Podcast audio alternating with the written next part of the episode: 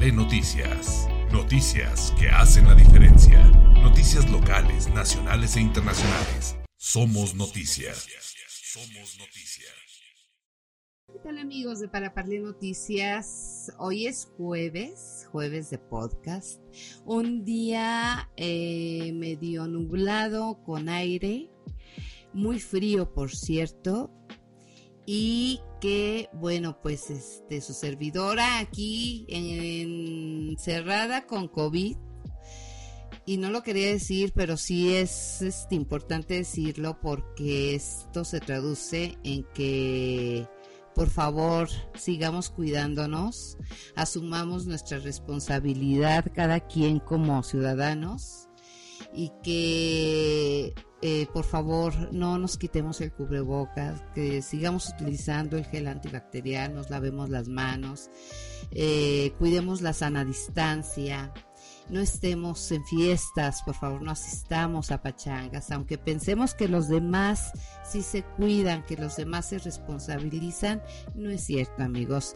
Esta cepa de Omicron eh, realmente está muy fuerte y nos ha venido a afectar en todos los aspectos en, Zacatecas, en el estado, tanto que los hospitales pues ahorita están casi llenos, si no es que al full, y están aumentando los contagios. Entonces, por favor, amigos, sigamos cuidándonos.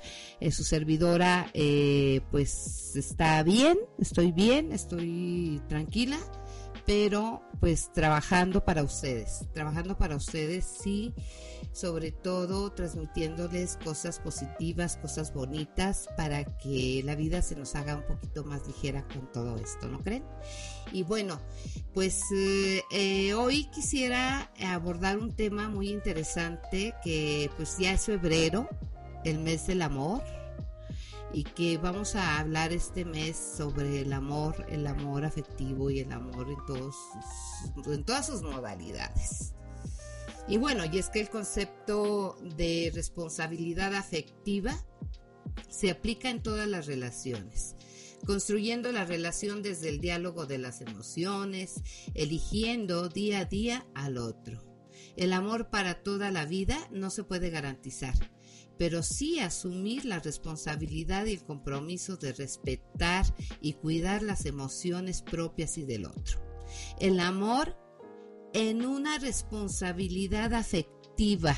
Y para esto, ¿quién más que mi querida amiga y nuestra eh, psicoanalista de cabecera de Paraparlé, Yasmín Miranda, que nos va a hablar y nos va a desglosar este tema como solo ella sabe hacerlo. ¿Cómo estás, mi querida Yasmín? Qué gusto escucharte el día de hoy. Hola, Mariana. También es un placer siempre encontrarme contigo y con tu público. Y pues sí, tenemos que fomentar, hablar del amor. Eh, yo te podría decir que mucho de la clínica psicoanalítica, sea, por qué la gente acude, yo siempre trato como de hacer una síntesis y llego a esta conclusión de que la gente sufre por amor, sufre por falta de amor, eh, sufre por exceso de amor, de no poder sostenerlo, o sea, pero todo en torno a este término que es muy importante para, para nosotros los seres humanos, ¿no? Esta cuestión de lo amoroso, eh, podría yo decirte que se inaugura nuestra vida en existencia, es decir, cuando nacemos traemos marcado ya ojo, nos el nos quisieron, no nos quisieron, nos desearon, no nos desearon, nuestros padres obviamente no, venimos de un vínculo, o sea, somos resultado de una relación sexual que ahí tendríamos que poner la incógnita, ¿no? De decir, a ver, fue una relación sexual meramente sexual, donde no se implicaron dos sujetos en sus emociones, en sus afectos, en esa responsabilidad de no me importa el otro, y de eso soy yo resultado, eso va a tener que acompañarme de alguna forma y va a, y va a producir efectos en mi vida, ¿no? Eh, hubo una relación muy amorosa entre mis padres y quisieron, se amaron, desearon tener hijos, eso también me va a acompañar como fuerza a lo largo de mi vida y de mis proyectos. Esas cosas nos anteceden y sí nos marcan. Sí. No, no irreversiblemente ni inevitablemente, porque ese destino lo podemos, por supuesto, los los seres humanos cambiarlo, ¿no? Es decir, un sujeto puede desear una vida amorosa y construirla a pesar de haber leído muy mal en la infancia, por ejemplo, ¿no? Hay vidas así de, bueno, pues yo me crecí solo, ¿no? A mí me dejaron ahí abandonado con los abuelos, los tíos, hay muchas historias, pero podemos decir que el ser humano siempre anda en búsqueda del amor, en un sufrimiento permanente, en las historias que tiene a su alrededor, ¿no? De cómo si elige pareja y le va muy bien y es fabuloso, ¿no? Pero, pero puedo decirte que la mayoría tienen problemas ahí en cuestiones amorosas, en cuestiones amorosas, porque es muy complicado encontrar del otro lado un espejo, ¿no? Un espejo de lo que yo quiero.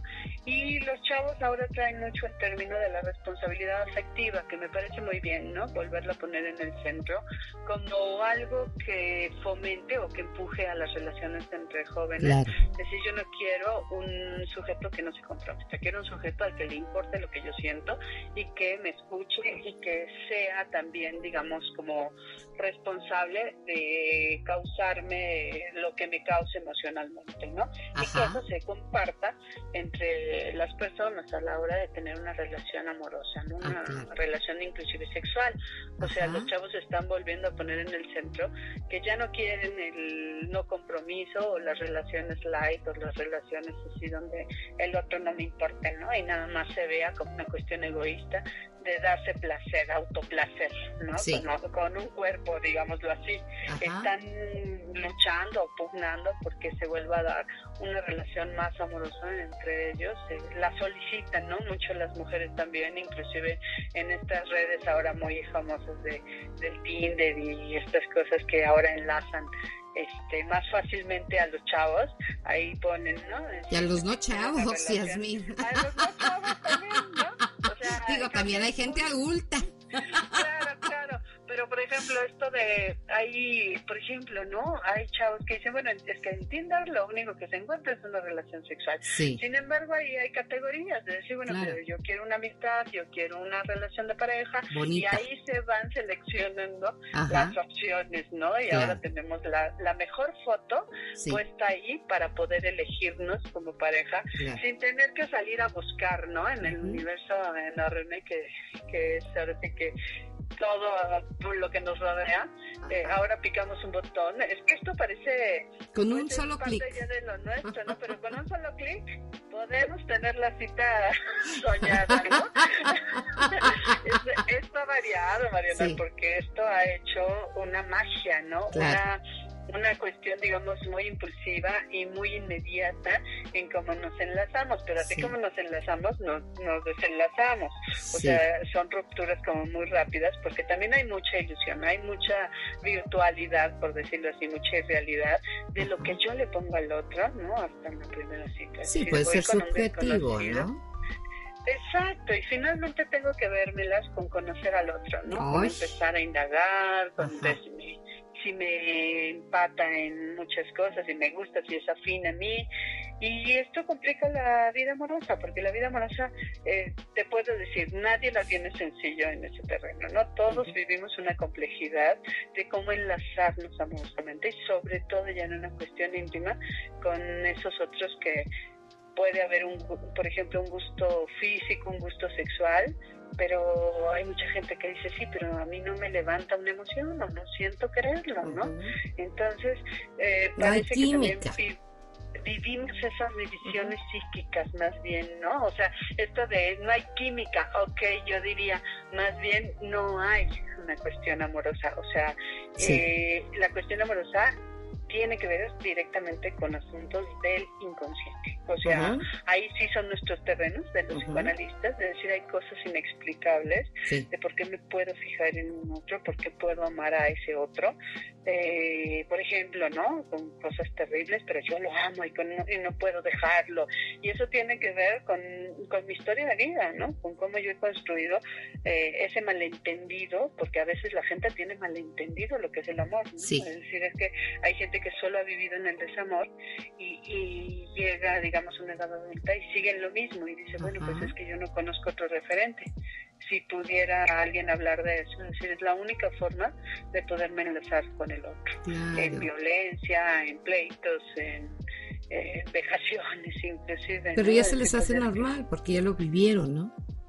Y sí, porque eso es eh, parte de su origen, ¿no? Familiar también. Por eso te decía, imagínate, por ejemplo, en Zacatecas, ¿no? Yo pienso tanta, tantos hijos que no conocen al padre, que ni siquiera supieron o lo vieron alguna vez, porque esto tiene que ver con que muchos varones pueden fácilmente abandonar a los hijos, este, nunca más aparecerse, no tener ningún vínculo, pero sin embargo, si participaron a la hora de concebirlo, ¿no? Claro. Eh, esto genera, por supuesto, problemáticas emocionales sí. eh, muy arraigadas. Tú en Zacatecas lo ves como una cotidianidad y, eso habla de una incultura, ¿no? Es decir, ¿qué pasa con aquellos hombres que no son capaces de cuidarse sexualmente, que falta una educación sexual, una responsabilidad afectiva de decir, a ver, eh, no puede ser que en un encuentro sexual yo produzca un hijo del cual no me responsabilice para nada, ¿no? Eh, eso habla, yo te puedo decir, de una enfermedad mental, o sea, así tal cual, de que ese sujeto que se enlaza de esa manera eh, no tiene la posibilidad de hacer un vínculo porque el hijo le representa a uno mismo, ¿sí me entiendes? Entonces, cuando yo no hago un vínculo con eso que yo deposito ahí, que se llama hijo, sí. Eh, tengo problemas mentales graves, graves, graves. No nada más se trata de hablar de un abandono paterno, que casi siempre es por parte del padre, sí sino de lo mal que estamos en cuanto a las enfermedades mentales no trabajadas en la sociedad, en las familias. Este, pensamos que es un sujeto así como malo, no, es que vamos allá de eso, es decir, las mujeres se enlazan con enfermos mentales y eh, ponen también su enfermedad mental en una ilusión de, ay, yo, yo me voy a buscar este hombre y va a responder. O sea, ponen su película inexistente, su, su cero capacidad, digamos, de discernimiento. Eh, sí, perdón que te lo diga, ¿no? Este, decir, ay, yo perdón, no pude evitarlo. Y, lo único que pienso es que si tengo relaciones sexuales con el otro, el otro me va a responder, como, ¿por qué? Las mujeres tenemos que educarnos de que hay muchas enfermedades mentales y que si yo me enlazo con alguien, tengo que empezar a indagar si se va a hacer responsable, eh, cuidarme y no pensar que el otro va a responder nada más. Exacto. Exacto. Oye, pero a ver, a ver, a ver, a, ver, querida Yasmin. El amor sin compromiso. Porque has mencionado algo que, que me, me, me brincó un poquito que se traduce en, en, codependencia. Pero el amor sin compromiso, ¿se puede? Pues mira, eso es lo que están proponiendo, ¿no? Y eso nos brinca, al menos a los que nos dedicamos a la salud mental, a la salud emocional, en decir, yo te puedo decir, el amor jamás será sin compromiso, porque una cuestión amorosa implica que yo haga esfuerzos hacia un otro o para un otro, eh, si lo pensamos, yo siempre los llevo a pensar en la cuestión, por ejemplo, de los infantes, ¿no? Es decir, si yo quiero un hijo, ¿cómo va a poder ser sin una responsabilidad, sin una... Pues, no puede proveer de esos casos, por eso tenemos el estallamiento mental, ¿no? Es decir, a ver, no puedo plantear que yo te puedo amar nada más así libremente y sin ningún compromiso. hablando de amor, así propiamente la palabra amor, tiene que ver con un lazo afectivo. Y, ese lazo afectivo no, no tiene que ser roto, ¿no? O sea, no puede presentarse así como medio quebrado o al aire, ¿no? Como lo plantean, es decir, ay, libres y, y así como donde se permita absolutamente todo, ¿no? En esa libertad mesiánica un poco que lo plantean, es decir, no, el amor implica compromiso, inevitablemente. O sea, nos guste o no nos guste, creo que hoy tenemos la cultura de fomentar el no compromiso a nada y por eso salen estas propuestas de, ay, claro que se puede amar sin compromiso. Ah, sí. Y entonces, ¿cómo sería esto, no? Es decir, eh, si yo no me comprometo con nada, pues más bien eso está encubriendo pues parte de mi enfermedad mental, porque yo no me enlazo ni siento algo por alguien ni hago un esfuerzo junto con otros, ¿no? Yo puedo nombrarlo amor, pero eso no es así, ¿no? Ajá. Entonces, creo que es importante trabajarlo porque hoy por hoy vemos muchas propuestas así, pues medias alteradas, ¿no? Sí amemos en, esa libertad del no compromiso. Sí. No, o sea, nómbrenlo de otra manera, pero el amor eh, va de la mano junto con un compromiso afectivo. ¿no? Con que yo dirija mi afecto y luego, eh, digamos, posicione o lo fije hacia otra persona, al menos un tiempo, ¿no? Porque también eso es algo interesante, que eh, vemos que no se puede fijar para toda la vida con una sola persona, ¿no? Eso ya lo tenemos claro. Con una sola persona. Sí, y entonces ahí entraría el poliamor, una práctica muy actual, ¿no? A ver, desglósamelo porque pues esto, esta palabra de poliamor, este, no creo que todo el mundo la, la entienda, pero este... Eh, es vigente, fíjate, los chavos están ejerciendo cada vez más un poliamor, así lo nombran, ¿no? ¿Y qué implicaría esto? Bueno, ellos plantean que se puede amar a varias personas. ¿A la vez? Eh, la condición, digamos, del poliamor es que todas esas personas a las que yo digo que amo sepan que yo tengo también otro amor por otras personas. Es decir, ah. amo a varias personas, esas personas aman a otras y todos estamos enterados y no se juega la dinámica de celos y no se juega la dinámica de como de tener jerarquías de bueno, pero amo más a este a esta persona que a esta otra. No, no hay esos comparativos. Lo que ellos proponen es que sea como un amor equitativo hacia varias personas, de la misma manera, de la misma proporción. A mí me parece un poco complicado, pero esa es la pretensión, ¿no? Y me parece complicado en el sentido de que los seres humanos funcionan mucho por preferencias, por eh, estados de ánimo que nunca son fijos, o sea, todos los seres humanos normales, podemos decirlo así, tenemos una normalidad que tiene que ver con una variación del afecto. Nadie, o sea, ese famoso equilibrio emocional es un trabajo que se hace todos los días, ¿no? Pero no es algo que sea natural. Entonces, imagínate hablar de que yo eh, sienta un poliamor por varias personas, pero ya eh, indagando, andando en esto, casi siempre sí hay preferencias en los sujetos, ¿no? Decir, no, bueno, pero con este disfruto estas cosas, de platicar, de besarlo, con este me gusta más su cuerpo, por ejemplo, o él como me hace reír, o sea, siempre hacemos esa diferenciación necesaria de qué es lo que nos gusta del otro, ¿no? Y qué es lo que nos hace amarlo. Entonces, por ejemplo, yo cuando escucho estas propuestas del poliamor, que sí se ejerce mucho por parte de los jóvenes, sobre todo sí. Sí, existe. En una, en, en, una, en un Zacatecas tan tradicionalista sí existe. Fíjate que Zacatecas tiene esos tintes. Justo yo pienso que por ser tan tradicionalista, tan, eh, ¿cómo se dice? reservado, derechista, persinado, conservador, existen esos movimientos tratando de romper esos extremismos, ¿no? Y uno de estos es eh, esta propuesta de decir vamos a amarnos todos, ¿no? Hay centros donde eso se propone y se, incluso se juntan, pues, o se citan para darse un poliamor entre todos, ¿no? Que incluye la vida sexual, obviamente, ¿no? Hay un vínculo sexual entre varios y nadie hace como lío con eso, ¿no? Los chavos enseñan que eso es posible, que no tenemos por qué poseer a ese otro de una manera monogámica. Creo que rompen con esos estándares que han sido como más tradicionales.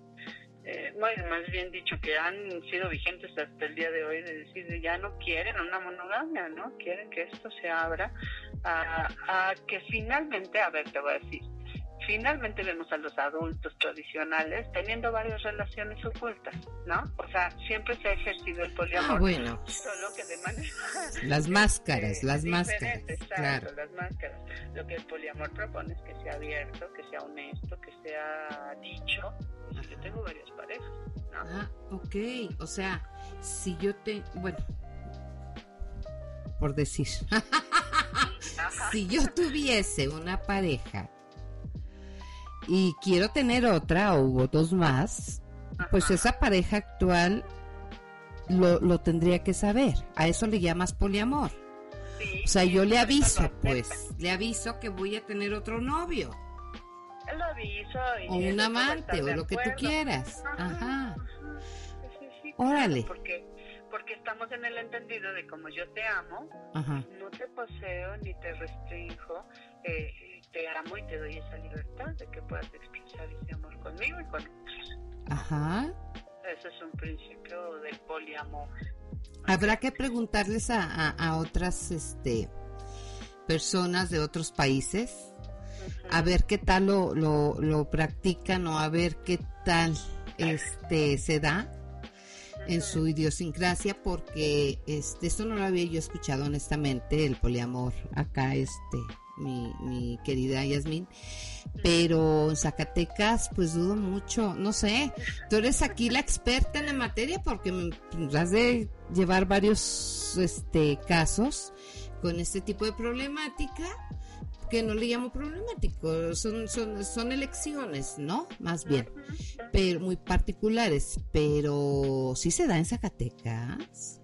Sí, pero sí. Hay, ¿Sí ese tipo de prácticas?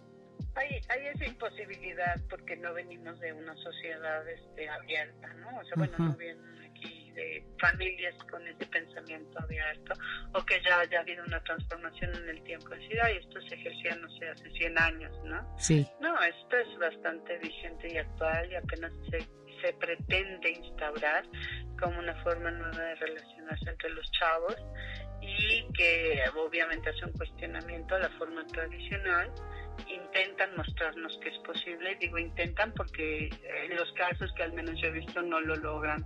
Siempre hay estas escenas de sexo, siempre hay estas escenas al final, ¿no? Después de aguantarse un tiempo, es decir, no lograron compartirse como realmente se pretendía. O sea, la teoría suena muy bien, ¿no? Tenemos el concepto, tenemos cómo sería, tenemos los lineamientos, pero a la hora de llevarlo a la praxis, pues vemos todas estas dificultades de que finalmente hay sujetos que se encelan, hay sujetos que se sienten mal porque prefieren o, sienten que prefieren a otro, ¿no? Más que a ellos, hay estas cosas de demanda infantil, ¿no? Que se jugaba desde la antes del seno familiar, tú lo ves entre los hermanos, ¿no? Siempre les sí. es que quieres más a tal hermano, eh, no hemos rebasado esa situación no, o sea, no son sujetos que hayan trabajado también, ahora sí que en esos orígenes familiares, para después realmente poder ejercer esa libertad. yo, yo estoy con esa disposición de que el otro sea libre a tal nivel de que esté conmigo y con todos los que él quiere estar y que yo no sienta nada con eso. ¿No? O sea, que inclusive me dé felicidad, porque esa sería la pretensión, que me dé felicidad que el otro sea libre y que ame a lo que quiera más, ¿no? Entonces, bueno, suena muy bien en teoría, suena como una práctica muy, muy libre y muy respetuosa, pero ya en la praxis no se ha llevado muy bien acá. Claro. dificultades de pensamiento. No dudo que se logre en algún momento, ¿no? Este, pues ser más cotidiano y hasta hasta que inclusive no haya diferencia, por ejemplo, generacional. Sí. Pero veamos, ¿no? ¿Qué efectos produce esto también a la hora de, por ejemplo, ok, el poliamor y, y ejerce? Porque finalmente, bueno, cuando hablamos de y voy a tener esa sexualidad con varios y de qué manera me voy a cuidar o voy a tener hijos con todos y, o sea, entramos como en terrenos complicados, ¿no? Claro. De cómo, cómo organizarnos socialmente eh, en esas otras cosas que implica la sexualidad. Claro, sí, pero, que también, finalmente, por ejemplo, hoy por hoy tenemos que decir que la vida amorosa de los jóvenes es muy intensa, muy rápida, eh, muy, ¿cómo decirte? Muy sin compromisos en muchos ocasiones. Sí. Y que también nos muestra la fragilidad del vínculo, ¿no? O sea, que, que hoy por hoy los chavos ya no están como en esa posición de casarse y para toda la vida. Eso se ha transformado. Y en esas transformaciones de pensamiento, pues también obviamente las propuestas amorosas son diferentes, ¿no? O sea, de mujeres que ya no están dispuestas a soportar cualquier cosa como antes, ¿no? Años y años, con tal de sostener lo que llamábamos familia, como si fuera un núcleo amoroso, ¿no? Que a veces, al menos los psicoanalistas decimos, no, por favor, esto no es ni una familia, ni son sujetos que se aman, ni son sujetos que se apoyen, se construyan, se destruyen. ¿no? Entonces esto genera mucho daño psicológico, obviamente, y, y, tenemos como que, o sea, sí tenemos una responsabilidad en decir, a ver, ¿qué entiendo por amor? ¿Qué es lo que yo he vivido engañada a lo mejor o malentendida desde mi infancia en qué fue el amor para mí, ¿no? Porque también lo social empuja a que sea como un cuento romántico, que pues no, no son la mayoría de las historias así. O sea, un amor más real implica también eh, ver al otro no como el que me viene a completar, el que me viene a, a tapar, digamos, mis vacíos, ¿no? hay muchas cosas que trabajar ya en una vida adulta. No sé ese amor bobo de los cuentos que, que, nos cuentan, ¿no? Los niños. Sino que es una construcción de todos los días, permanente, con uno, con varios, como lo quieran, pero obviamente implica compromiso. O sea, si te digo, el amor implica ese compromiso constante, ese, e, ese no agotarse, ¿no? decir, a ver, todos los días batallo, a, la pareja y lucho porque eso se ve diferente, ¿no? Porque yo, o sea, porque un sujeto jale su vida amorosa a una, a una situación plena de, de no estarse destruyendo. A eso, a eso me refiero con lo amoroso. Lo amoroso no destruye, Mariana, ¿no? Lo amoroso no, no me hace sentir mal. Lo amoroso me da calidad de vida, lo amoroso me impulsa inclusive económicamente. O sea, tenemos muy claro el panorama de lo que es lo amoroso sí, se trata de construir, ¿no? El amor construye. No es celar, por ejemplo, ¿no? Yo siempre les digo, ¿por qué, ¿por qué piensan que el celo es una demostración de amor? Eso es una enfermedad mental. Eso tenemos que documentarlo, ¿no? las dinámicas de celos que se promueven en la pareja es promover enfermedad mental. Entonces, eh, no, no se pueden sentir orgullosos de eso. Todavía esa práctica de, ah, me celo, entonces yo también le voy a celar y le voy a, meter, digamos, ahí ese ruido para que para traerlo atormentado. Eso es dañar a lo otro, ¿no? O sea, en una relación amorosa no caben los celos, no cabe la infidelidad, no cabe, digamos, este un tercero, eh, así como pieza movible, ¿no? El amor hasta el día de hoy, bien entendido, es así como eh, muy solidario y en un momento, ¿a, qué te quiero decir? Fíjate, no ha existido la posibilidad, aunque digas, tengo un trío sexual. Sí, pero hay tiempos, o sea, un tiempo le toca a uno y después al otro. No podemos estar los tres al mismo tiempo enlazados. Todavía no logramos esa magia científica de cómo hacerlo, ¿no? Este, sí hay tres, pero hay turnos. Claro. Entonces, eh, por eso siempre se habla de que es eh, entre dos personas. Claro, claro, por eso es pareja, ¿no? Exacto. Y aunque se armen tríos, pues yo siempre les digo, sí, pero hay turnos, ¿no? ¿Y, cuál, y, cómo se van a poner de acuerdo? Pues entonces, ¿cuándo me toca? Exacto, cuando me toca. Cuando me toca. Y voy a estar de acuerdo y puedo protestar para ser el primero, ¿no? Claro. Claro. Eh, pues entras ahí en una entras en una en un problema, ¿no? En un conflicto, entonces pues qué complejo, ¿verdad, Yasmin? Sí, qué complejo es el amor. Pues sí, el amor es bello, yo digo que pues primero tenemos que amarnos a nosotros mismos. Este, eso lo tenemos que aprender, lo tenemos que tener bien claro, amarnos a nosotros mismos para que el otro sea nuestro complemento. O sea, este, no la media naranja que me falta a mí, no, no, no, el complemento de lo que a mí me gusta hacer, de lo que yo quiero, este, bonito, o sea, disfrutarlo. El amor no es para sufrir si no, pues mejor no quiero nada, porque todo lo demás me lo puedo dar yo. O sea, ese complemento, esa parte de amor incondicional, me la puedo dar a mí misma, por poner un ejemplo, ¿no? Hablo en primera persona. Este, para no herir susceptibilidades, pero este, yo creo que debe de haber un equilibrio, ¿no? pues sería lo idóneo, ¿no? Y que finalmente, bueno, seguir hablando de esto, seguir impulsándolo, es lo que hace que, pues, que nuestro mundo se transforme. O sea, la gente amorosa es la que construye grandes obras, María. Así es. Obras humanas, obras físicas y materiales. Esos, necesitamos objetos amorosos, porque si no, este mundo va a colapsar. Así es, así es. Yo creo que eso. Y nos vamos a quedar con eso, Yasmín, con esa, esa frase que acabas de, de, mencionar porque tenemos que ser personas amorosas, definitivamente. Y en la manera en la que nosotros nos demos amor y le demos amor a nuestros semejantes, a los más cercanos, pues es como la vida, pues se aligera y es más bonita, ¿no? Claro. Yo por eso te quiero mucho, Yasmin. Yo por eso te quiero y te admiro y te respeto, diría Misada porque eres una mujer amorosa, eres una mujer solidaria, eres una mujer muy trabajadora y eres una mujer amorosa, amorosa con tu esposo, con tus hijas, con lo que tú haces con tus amigas, que me incluyo en esa lista, espero esté ahí en tu lista. en primera, en primera.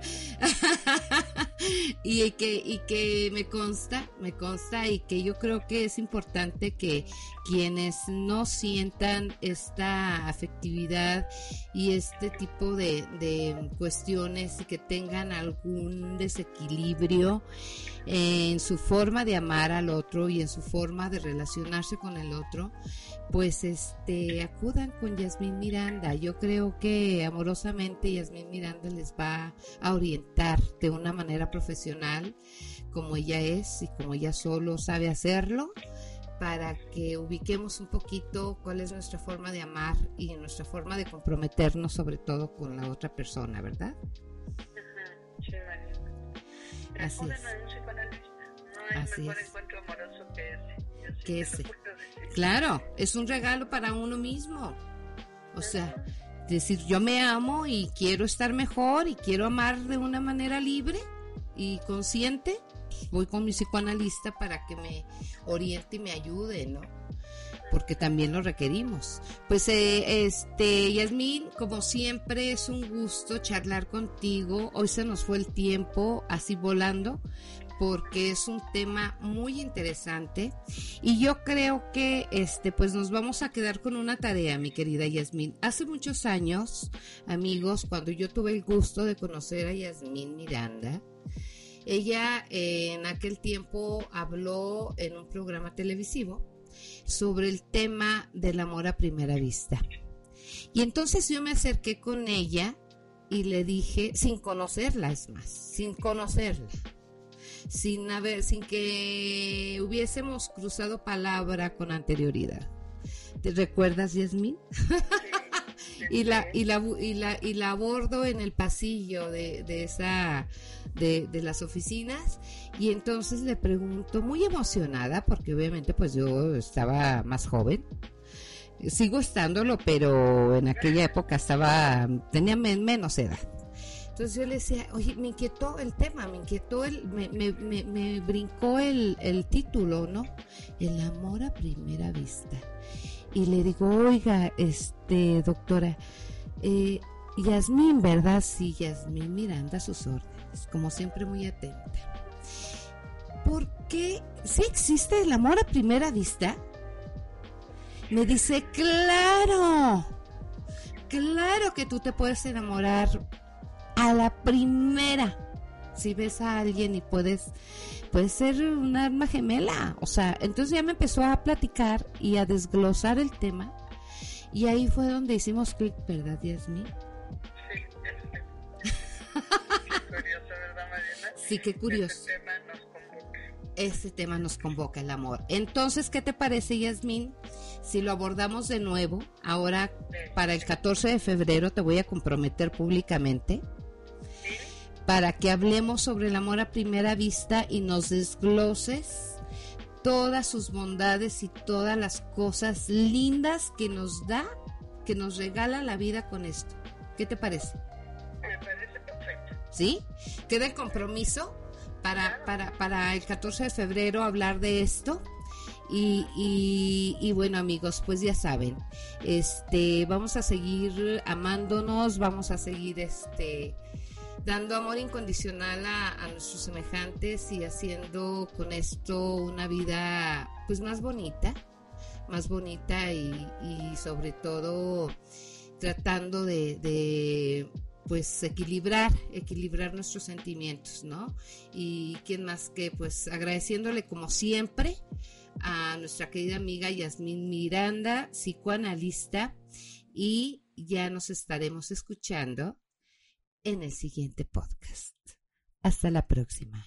Para Parle Noticias, noticias que hacen la diferencia, noticias locales, nacionales e internacionales. Somos noticias. Somos noticias.